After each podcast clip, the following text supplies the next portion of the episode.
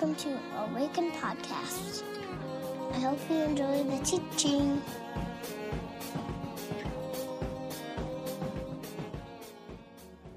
That's great. Fantastic. Thank you, everybody. Um, I'm going to give you this. Would you guys welcome Wendy Bartell, if you would? So, um, Wendy is our artist in residence for this month. And so, if you're new to Awaken, um, every other month or so, uh, we try to have an artist in residence who brings some of their art to Awaken. Uh, this comes from a sort of larger belief and understanding about God and who God is as a creative God, and we're made in the image of this God. So every single one of us in the room, whether you're an accountant, a realtor, or you paint, has a creative impulse. We all create. Uh, and so part of that is we want to bring art into our gatherings and uh, give artists a chance to share a little bit, and hopefully gives you a chance to interact and hear maybe in a different way uh, something from God. So, um, Wendy, tell us a little bit about yourself. Where'd you come from? Brothers, sisters, you know, parents, social security number, anything you want. Okay. um, I my family's actually here today. They're right down here in the front. Welcome to Bartells, Um, everybody. Uh, I was born in Canada.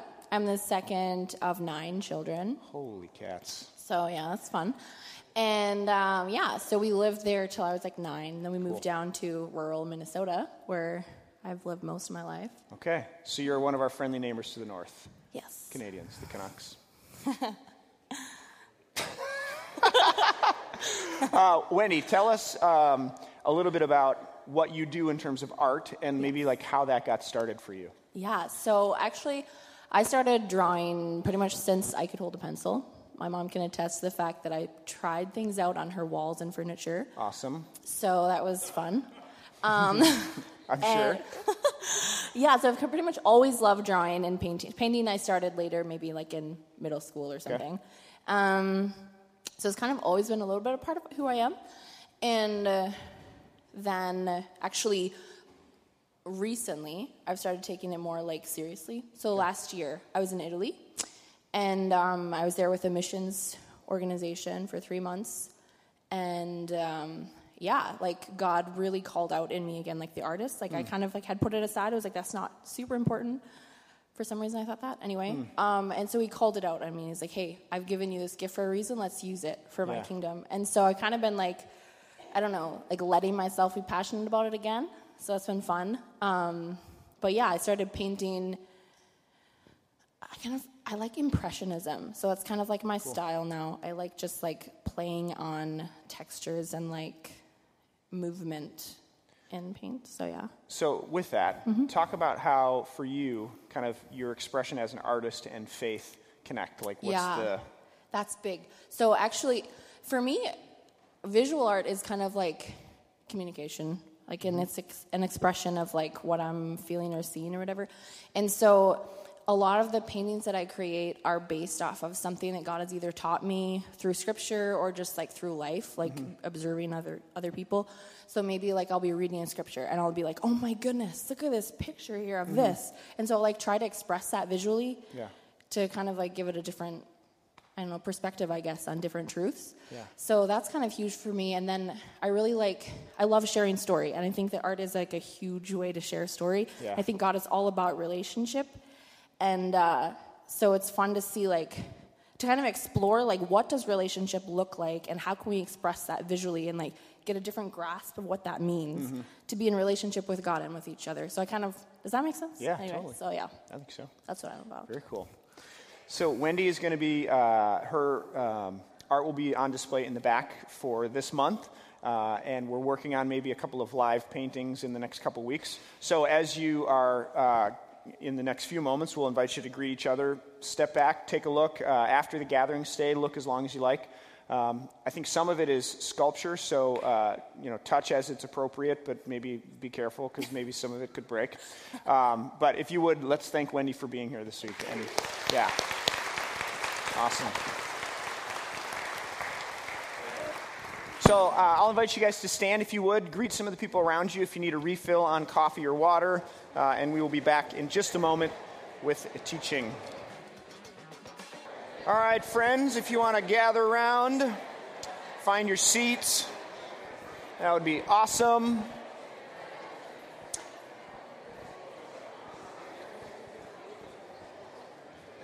I always hate to break up these conversations, I guess somebody's got to do it. Well, my name is Micah. If we have not met, I am the lead pastor here at Awaken. My joy and honor, um, and I do mean honor. If you have your Bibles, I want to invite you to turn to the book of Genesis, chapter 28. It's going to take me a little bit of time to get there, but if you need time to process where we're going, now you know. Put your finger in that spot there. And uh, welcome to Kickoff Sunday, everybody. Yeah. Uh, I think it's the kickoff to the football season today as well. Is that true? No? Yes? Yeah, I think so, isn't it? Is today the first regular season game? Thursday. I saw somebody wearing a Packers jersey. Ooh. Oh, wow. There, there you are. Ken's got, yeah, you Packers. That's great. That's great. The Gophers won. If you're a Gopher fan, that's big. Okay, enough dumb sports analogies. Um, so I wore a tie today because it's kickoff Sunday. I figured I'd dress up. That's how we do it around here. so every year, uh, every year around this time of year, we try to sort of uh, revisit a couple of things. We press pause or we circle the wagon and sort of come back to home base, if you will. And we do that for a couple of reasons. Uh, one, and we've talked about this before, this, in the scriptures we find God continuously saying to the people, remember, remember, remember, which uh, I would argue uh, sort of leads us to confirm the, the suspicion that we are forgetful people. So we forget things. Um, but also because uh, there uh, there's a guy named Andy Stanley. He's a pastor and uh, author and speaker, and he says that vision leaks. So, if you are uh, uh, a manager of a team of people, or you own a business, or you're a leader in some capacity, some way, shape, or form, um, vision leaks. And if you have a group of people that you're leading, part of the job of the leader is to always be reminding the people of where you're going, why you exist, what you're doing. Uh, if you're anything like me, sometimes I come into a place like church, which sort of becomes habitual, right? You do it every Sunday or, or every Saturday or whatever your rhythm is. Um, and you sit down and you maybe sometimes think, why are we doing what we're doing? Has anybody ever thought that before? Like, why do we sing? Or why do we do this? Or why is it that way? Uh, and I think it's good to stop every now and again and to just answer that question like, what are we doing here? And so every year in the fall, we want to do that when we talk about this in our, our planning meetings, we, we call this the Mission, Vision, and Values series. And so over the next couple of weeks, we're going to be doing that. We're going to just stop, remind ourselves at Awaken who we are, uh, how we got here, why we do the things the way we do them, and hopefully remind us of exactly what it is that we're doing. Um, my hope and prayer is that the values and the mission and the vision of Awaken is consistent with the experienced reality. My hope is that when people come to awaken, what we say we value is actually congruent with what is actually experienced in your day to day life when you come here. Um, I'm sure we've all been to that church or that business where the stated values don't line up with the actual experience that you have. So, for example, if you go to a business that says that they value customer service, but the moment you have a question, you'd swear that the people who are working are annoyed by you, right? Or, or if they say they value customer service and then you're looking for someone and you can't find anyone with an orange t shirt or an orange bib, and you traipse around the entire store and you're like, where are these people? Does anybody work here? Hypothetically speaking, at your local home center. Um, or the church that says that they value community, but nobody ever introduces themselves to you. Right? or nobody ever invites you to their homes. Um, and I know that I'm at risk even saying that this morning because it's possible that some of you have come here and we say, you know, there's this, I think it's over here, right? These are the words. There's a whole bunch of words over on this sheet of uh, this, this canvas. Things that we say that we value, and one of them is community. So, my hope and my prayer is, and, and so that this is actually a reminder, this is an invitation because I can talk about the things that we say we value until I'm blue in the face. But those don't become real until we, together, collectively, actually live into them. Until we actually become people who welcome the stranger or the new person into our, into our community, where we're hospitable, or I can say that we value prayer, but if we never actually pray together, and if we don't value, we don't, we don't actually pray when we gather, then. And so this is a reminder, it's an invitation that there exists, there exists a gap between what we say we value and what we say we're about and what people actually experience. And I love, I have, I have loved thus far, um, I do, we do a little Discover Awaken class every once in a while for people who are new. And my first question at Discover Awaken is always So, what brought you here, and why do you keep coming back? And I'm, I've been so encouraged because inevitably, in one way, shape, or form, the things that we, our stated values begin to show up. Things like authenticity and honesty and community and being missional people in the world. And so, what I want to do this morning in the, the beginning of this series is talk about one of these words, which is mission. So, mission and, and so we'll, we'll talk a little bit about mission. I want to get us all kind of on the same page and then look at a couple of stories that I think have a, a motif that speaks to this, and we'll just kind of see where that takes us. So when we talk about mission, vision, and values, it's important to define words. Right? I could say conservative. And depending on where you come from and what you assume I mean by conservative, actually then defines what I'm saying, right? But if that's not what I mean, then I'm using the word differently. So when I say mission, what do I mean? So this is an all play. When I say the word mission, how would you define that, or what do you think I'm talking about? Just go ahead and shout it out from wherever you are. Objectives, okay, louder. It's hard to hear up here, and I have a cold. Say it again. what? Tom Cruise. Yeah, okay, yeah, sure. Mission, totally, absolutely, yeah. He's doing another one of those videos, is he not? There's a new one coming out. It's like, does this does this storyline ever get old? I guess not. It's like 24. It's like 24, right? Jack Bauer's not going to die. The bad guys are, you know, game over. Okay, mission. What do I mean when I say that? Purpose. What else? Direction. Service. I heard one other one back there. No? Anything else? Say it again. Helping. Okay. So, mission. What do we mean when we say mission? I want to suggest for this morning that mission answers the questions why do we exist? Not missions like the church has a missions program where there are missionaries out in the world, but what's the mission of the church? So, church or mission answers the question, why do we exist? So, to talk about mission at Awaken is at once to sort of fly at 30,000 feet, right? It's to ask a question about the Big C church, the church in general, and specifically the church called Awaken, because we are a part of the larger church. So, why do we exist? And if you didn't know this, there's an IV drip that we have going at Awaken. It's the beginning of every gathering that we have at this church. For a long time, we've called it the vision video. I think we should maybe change the name to the, the mission video because it really gets at the mission of our church. So, the video that, that begins every gathering, if you've ever been here before, um, I think recently it has the, the voice of a young girl. It ends with the mission of this church and why we exist. And it is this, I would say it in this way Part, to partner with God in the ongoing work of redemption by demonstrating and announcing the way of Jesus. So, to partner with God in the ongoing work of redemption by demonstrating and announcing the way of Jesus. And actually, uh, you know, I think we've, we've, we've changed the, the wording of that a little bit because I think it makes more sense that we partner with God in the work of redemption, and then we do that by demonstrating and announcing. So there's a couple of words I want to highlight in this mission statement before we jump into the scriptures. One is to partner or partner. To partner requires or assumes that there's been an invitation to work together, right? When two people partner on something, the assumption is that there's an invitation for those two people to work together.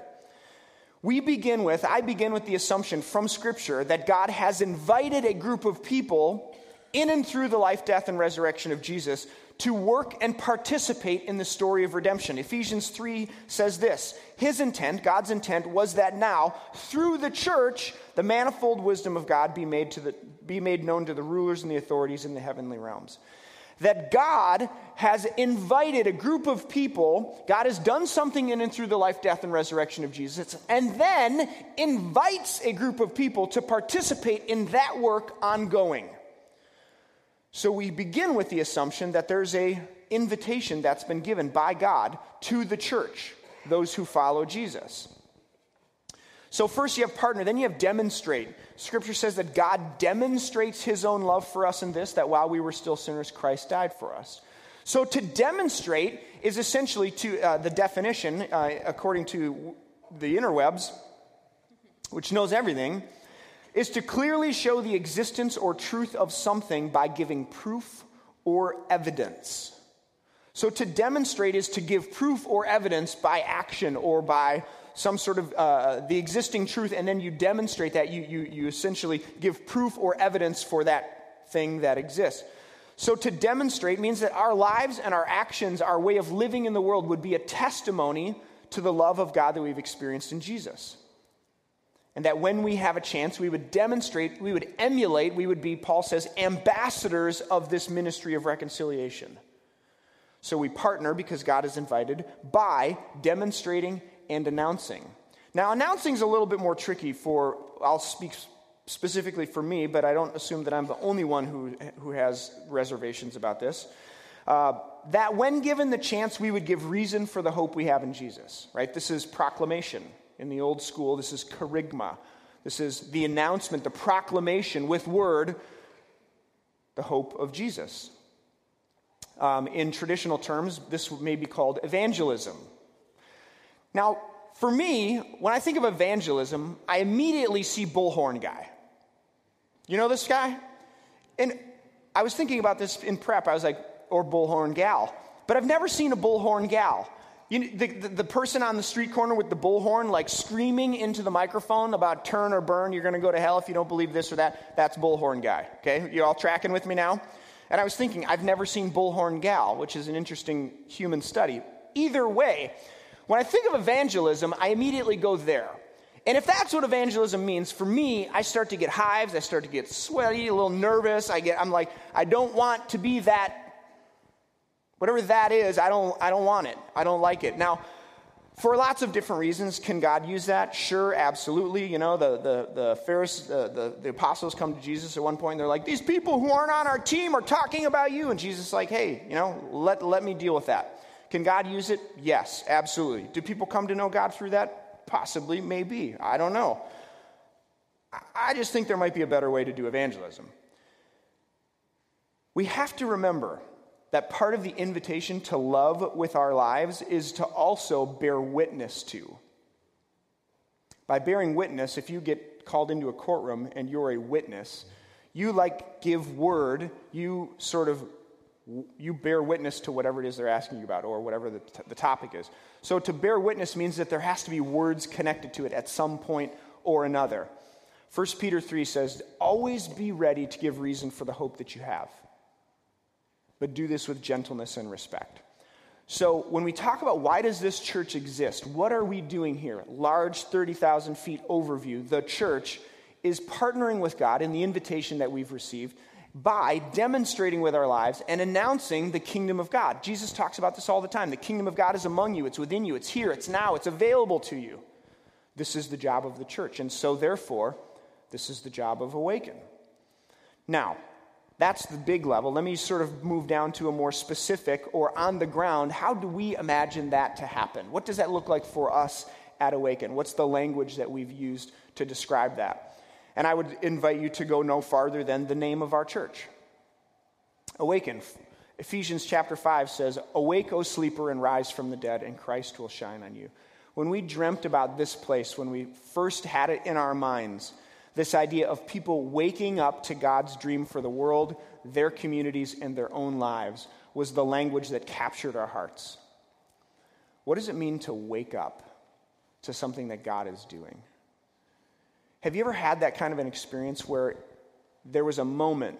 Maybe you were going along, maybe you've known who God is, maybe you've said yes to Jesus, maybe you had a moment at camp, maybe it was born, you were born into it, whatever language you would use, and then all of a sudden you come along and there's a moment where you become alive and awakened to something that you didn't see before. And what would it look like for a community of people to assume that that's what God is up to? That's what God is doing. That's what God is inviting you to anytime, every time, whenever we have eyes to see it and ears to hear it. That God is about waking us up to what does it mean to be fully human? What does it mean to be all that God created us to be? What does it mean to live in this world in a way that honors the God that made it? What does it mean to wake up? So, Genesis chapter 28, I want to look at a couple of stories along the way here where I, I think the scriptures are asking this question often. So, if you have uh, your hands in this text, we'll read a couple of different ones. Um, starting in verse 10 of Genesis 28, it says this Jacob left Beersheba and he set out for Haran. When he reached a certain place, he stopped for the night because the sun had set. Taking one of the stones there, he put it under his head and he lay down to sleep. He had a dream in which he, was, uh, he saw a stairway resting on the earth with its top reaching to heaven and the angels of God ascending and descending on it. There above it stood the Lord, and he said, I am the Lord, the God of your father Abraham, the God of Isaac, and I will give you and your descendants the land on which you are lying. your descendants will be like the dust of the earth, and you will spread out to the west and to the east, to the north and to the south, and all the peoples on the earth will be blessed through you and your offspring. And I am with you and will watch over you wherever you go, and I will bring you back to this land. I will not leave you until I have done what I promised you. Do you guys remember where Jacob is in the story here? He's fled. Well, he stole the birthright of his brother. He fled. He went to his, his, his uncle. Now he's making his way back to see his brother for the first time, right? So he's been on the run. He's sort of a misfit. He's uh, uh, all of the promises that God had given to Israel and Abraham uh, along the way. If I'm Jacob, are sort of up in the air at this point, right? And this is what God shows him and says to him. And he wakes from his sleep in verse 16 and he says, Surely the Lord is in this place, and I was not aware of it. What a fascinating statement. Surely the Lord was in this place, and I was not aware of it. There remains a possibility for us to go through our lives without ever realizing that we were in the presence of the divine. This, this is only made easier in our culture where we love to sort of separate things and put them into categories. And we often think that we have to go to a certain place or talk to a certain person in order to have a spiritual experience or be in the presence of God, right? I got to go to temple. I got to go to church. I have to go to the sanctuary. I have to go to camp and have this experience. This is not new to any of us, right? But many of us have spent our whole lives completely unaware of the fact that God is present in every moment, every situation, every conversation, every encounter in the city and in the country, in the office, on the job site, in our homes, in our neighbors' homes, in our country, and in other countries. God is present everywhere at all times. And the wonder of this statement by Jacob is the truth that he becomes awakened to this fact that there is nowhere he could go that God wouldn't be present. Has anybody ever heard somebody say that, uh, you know, oh, I was at church this weekend and God just showed up? Anybody ever heard that before? That's terrible theology. It's completely inaccurate. It's not true. We show up we become awakened. Our eyes become opened to the God that is present in every waking moment. So the scriptures offer this motif. Like, what does it mean to wake up to something that you didn't see before? Not because God somehow miraculously showed up, you were alone before and now you're not. But rather, the scriptures are trying to tell us something that God God's presence is here and available to us in every single moment, every conversation. I would submit to you, and this is, this is part of a larger conversation about good and evil in the world. I would submit to you, even in the worst, horrific atrocities that, that any of us ever experience, God is present in even those moments. I would go as far as to say that God is not the one orchestrating those moments. Rather, that's, that's the result of free moral agents in the world who actually can affect things. But God is present in those moments for us and with us. That's the promise of the scriptures. So the question for us isn't, is God's presence here for me in this moment, but rather, God. And I would invite you to pray this daring prayer when you wake up every day show me. God, show me. I want to see show me today. Give me eyes to see and ears to hear. If it's true that God is present in every moment of every situation, every conversation, show me. is the prayer. Not, God, would you show up? God, would you be present? No, God already is. God, show me. Open my eyes. Which leads me to another story, if you have your Bibles. Acts chapter 9, starting in verse 1. Acts 9, this is Paul, the, uh, at this point, the Pharisee. He's on the road to Damascus. And starting in verse 1, we read this Meanwhile, Saul was still breathing out murderous threats against the Lord's disciples. He went to the high priest and asked for him the letters to the synagogues of, in Damascus, so that if he found any there who belonged to the way, that's, by the way, the Christians who are following Jesus, whether men or women, he might take them as prisoners to Jerusalem. As he neared Damascus on his journey, suddenly a light from heaven flashed around him, and he fell to the ground and heard a voice say to him, Saul, Saul, why do you persecute me? Who are you, Lord? Saul asked. I am Jesus whom you are persecuting. Now get up and go into the city, and you will be told what you must do. The men traveling with Saul stood there speechless. They heard the sound, but they didn't see anyone. Beautiful storytelling. Saul got up from the ground, but when he opened his eyes, he could see nothing. see what the author's doing here? So they led him by the hand into Damascus. For three days he was blind and he didn't eat or drink anything. It seems to me Scripture is continually asking the question can you see? The people in the Scriptures that seem to have these moments where they're challenged to see the divine, and sometimes they do and sometimes they don't. The irony here with Paul is that there wasn't a man in Israel who appeared more able to see than Paul. Right? He's the Pharisee of Pharisees. I mean, he is the religious person of religious people. He reminds me of Nicodemus, if you know the story in John 3, right? One of the teachers of Israel. He's one of the top teachers in Israel. And he comes to Jesus with these questions at night, which is just a fascinating story. But Jesus says to him, You are Israel's teacher, and yet you do not understand or you do not see these things. Paul begins to see the world and the divine all around him only when he's blinded. As soon as his eyes are closed, he can see for the first time. Which leads us to a couple of maybe assumptions or understandings. That there's different kinds of seeing, is there not?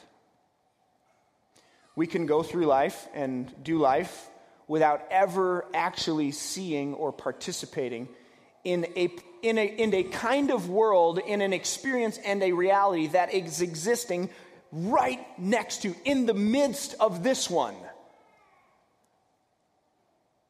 Paul, in this moment, wakes up to the reality that there is a new world, a new thing, a new work that God is doing, bursting forth right in the middle of this one. But it takes a certain kind of seeing to participate in it.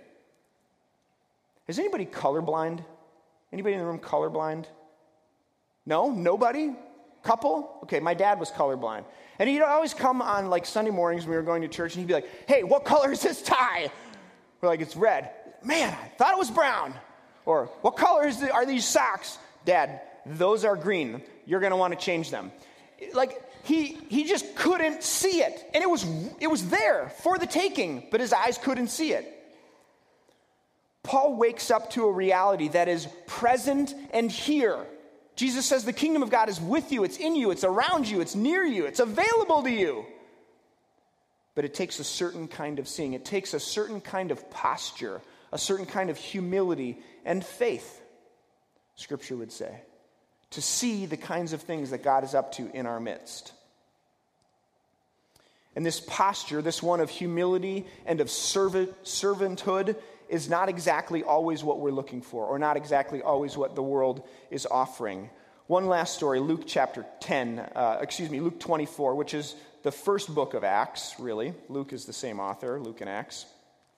Luke 24, verse 17 begins this way. He asked them, Jesus asked them, What are you discussing as you walk along? By the way, this is after the resurrection. The disciples, a couple of them are walking on the road to Emmaus, and Jesus says, What are you discussing together as you walk along?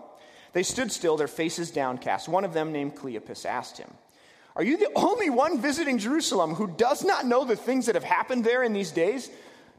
Pause.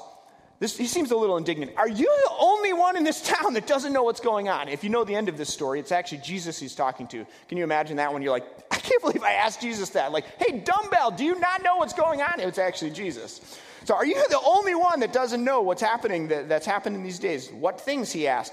About Jesus of Nazareth, they replied. He was a prophet, powerful in word and deed before God and all the people. The chief priests and our rulers handed him over to be sentenced to death. They crucified him. We had hoped he was the one. He was Neo, who was going to be who's going to redeem Israel. And what is more, it's the third day since all this took place. In addition, some of the women amazed us. this is great. They went to the tomb early this morning, but they didn't find his body. They came and told us that they had seen a vision of angels who said he was alive. Then some of our companions went to the tomb and they found it just as the women had said, but they did not see Jesus.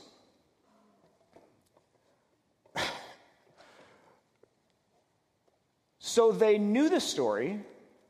They knew that Jesus died, he was crucified, he was buried, that somehow he wasn't in the tomb, and yet there was no possibility that it was him who was walking with them on the road to Emmaus. Like they weren't even looking for him. How many times have you been looking for someone or something and you imagine them, like maybe you've never met them before, you, you email and then you're going to meet up and you imagine what they look like, and they walk in the building and you they're like right in front of you, but you don't know. You're not looking for that person. You're imagining something else in your head. Or maybe somebody that you know has gotten their hair cut or they're dressed out of character and they're there, but you don't see them because you're not looking for them. You're looking for another version of them. The disciples here, they weren't even looking for Jesus. They saw him die, get buried, so there's no reason for the, him to be walking on the road with them, right? except for the small fact that he told them he would die and rise again. Beside that, what happens when we're looking for God?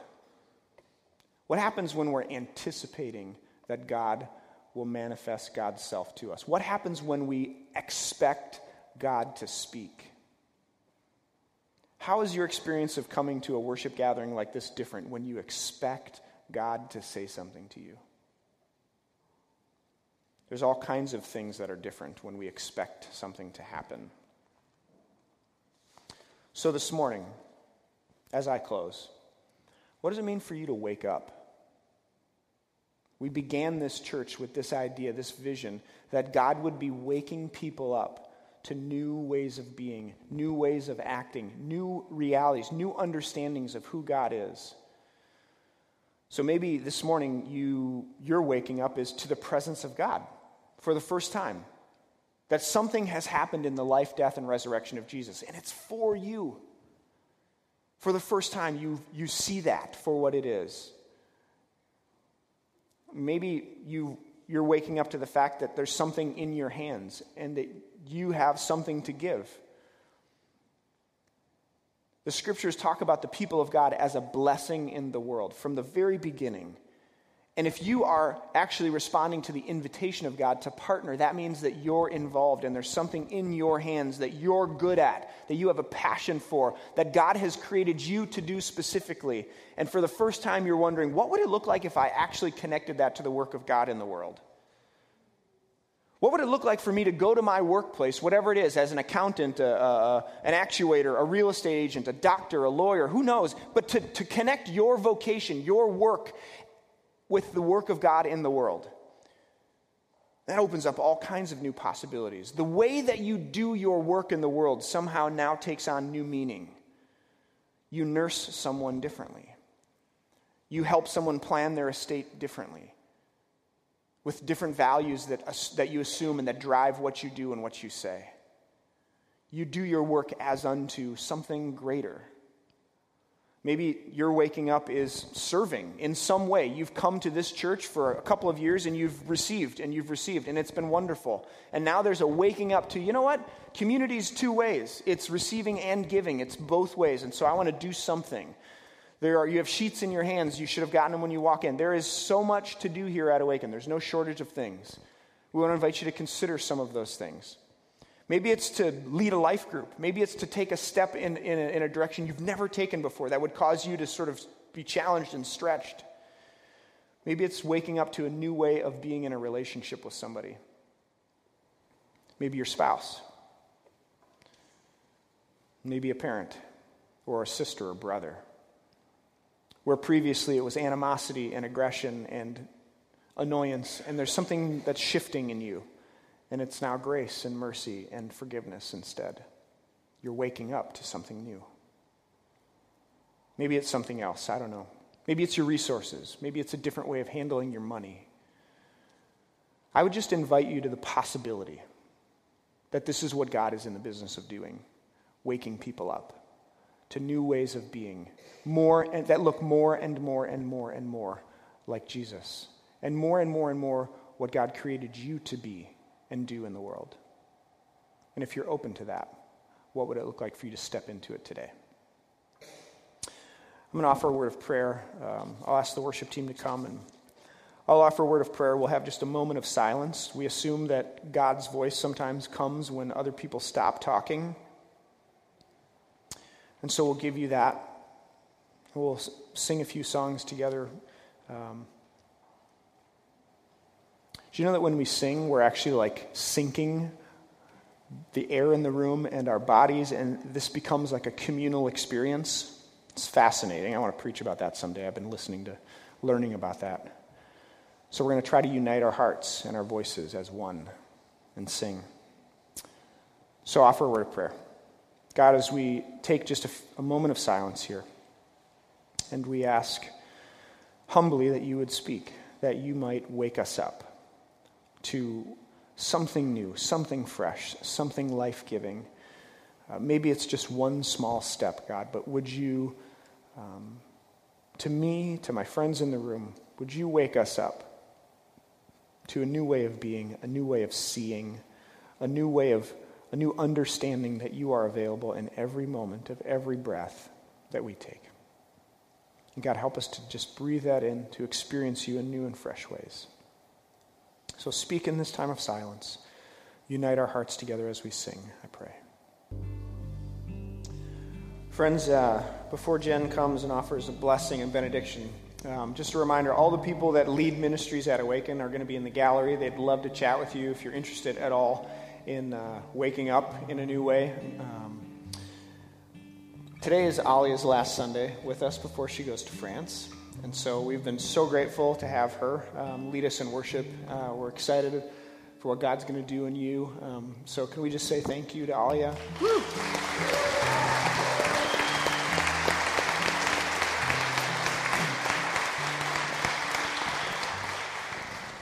You are in need of prayer this morning. Members of the prayer team will be waiting and would love to join you over to the left for prayer. Please stand and receive the benediction you already are. May you come to see that God is present in every moment, and may you pray the bold prayer God, show me, and God, open my eyes. May you partner with God in the ongoing work of redemption by demonstrating and announcing the way of Jesus. Grace and peace.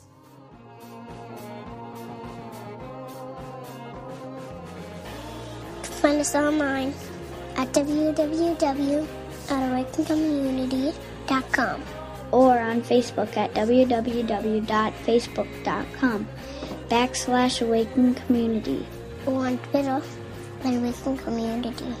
See you next time.